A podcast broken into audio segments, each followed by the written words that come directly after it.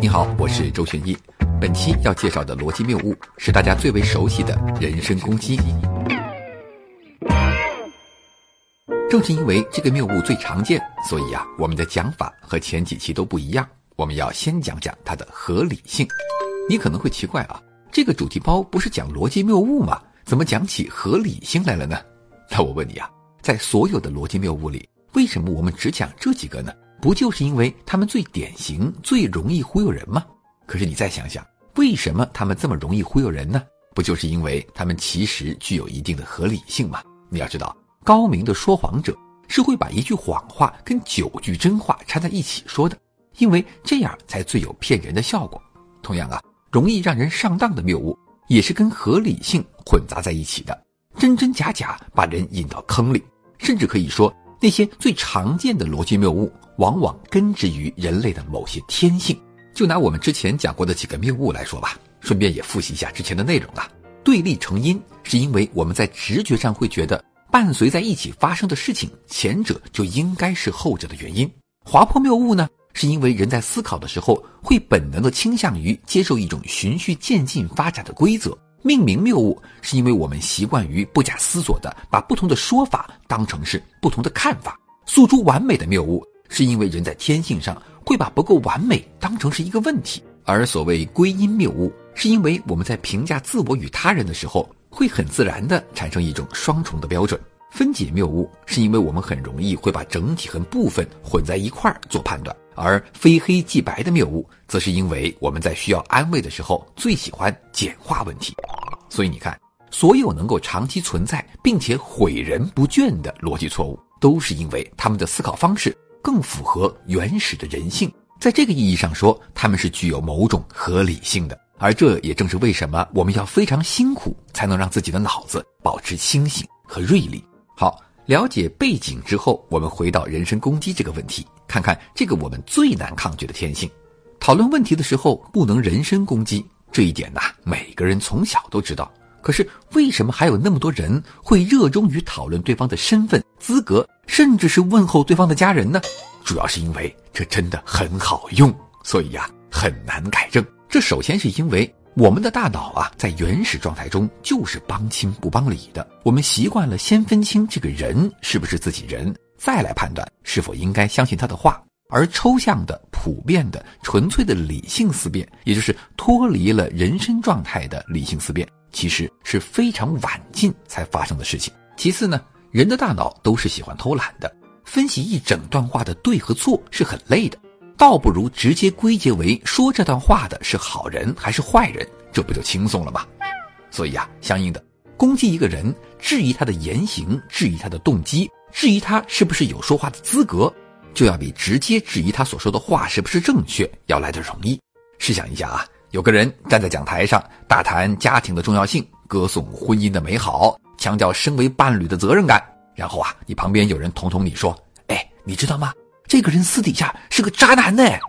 平心而论，你觉得你仍然能够就事论事，不以人废言，静下心来听他的长篇大论吗？很难，对不对？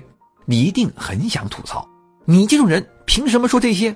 或者是渣男最喜欢说这套话了，可见这套东西都是骗人的。可是你冷静下来想一想，你现在的行为不就是最典型的人身攻击吗？因为你的评价把这个人如何等同于他说的话如何。俗话说：“因人废言，人微言轻。”在吵架的时候啊，很少有人能够拒绝这种诱惑。那么，面对人身攻击，要如何回击呢？教你两个诀窍：第一，以表明风度的方式反向人身攻击；第二，以顺势而为的态度反向增加自己的可信度。什么意思呢？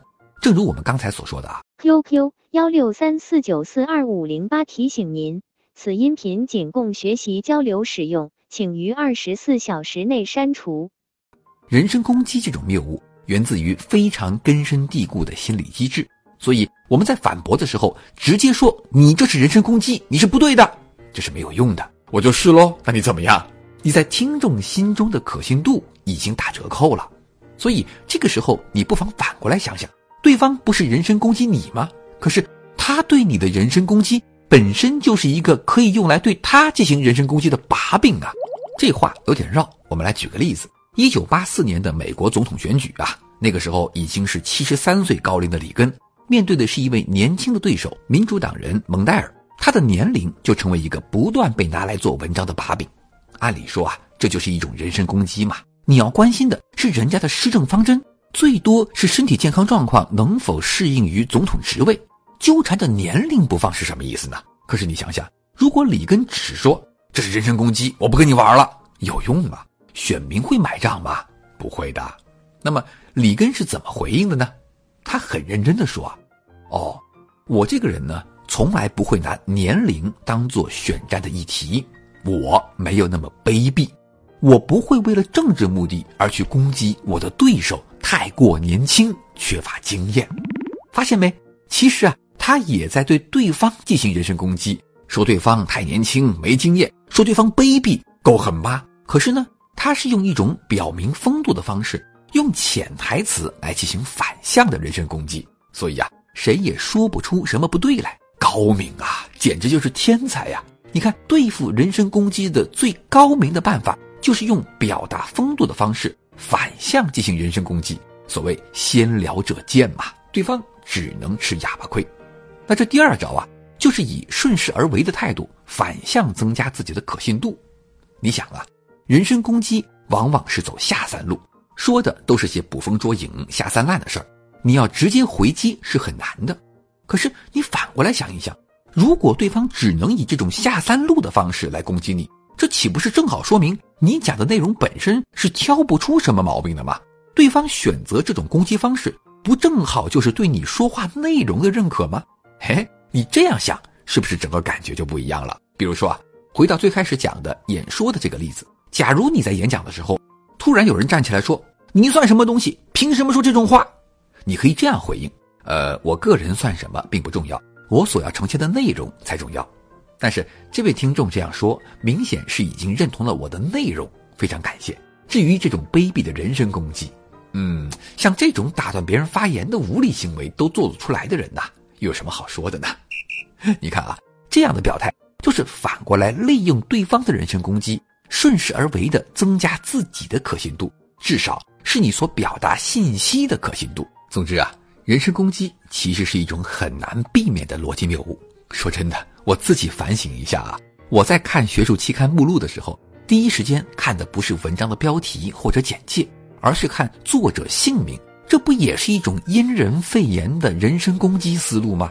但是正因为这种谬误很难避免，所以首先我们要常怀警醒之心，千万不要想当然的觉得自己就是先天免疫的。其次啊。我们在面对别人的人身攻击的时候，要懂得顺势而为。你可以反向利用这种根深蒂固的心理机制，对对方进行漂亮的反击。好，这期就教到这里。我知道你们可能更喜欢其他几位老师的个性，但是不要人身攻击哦。认真想一想，我在这一期所讲的道理。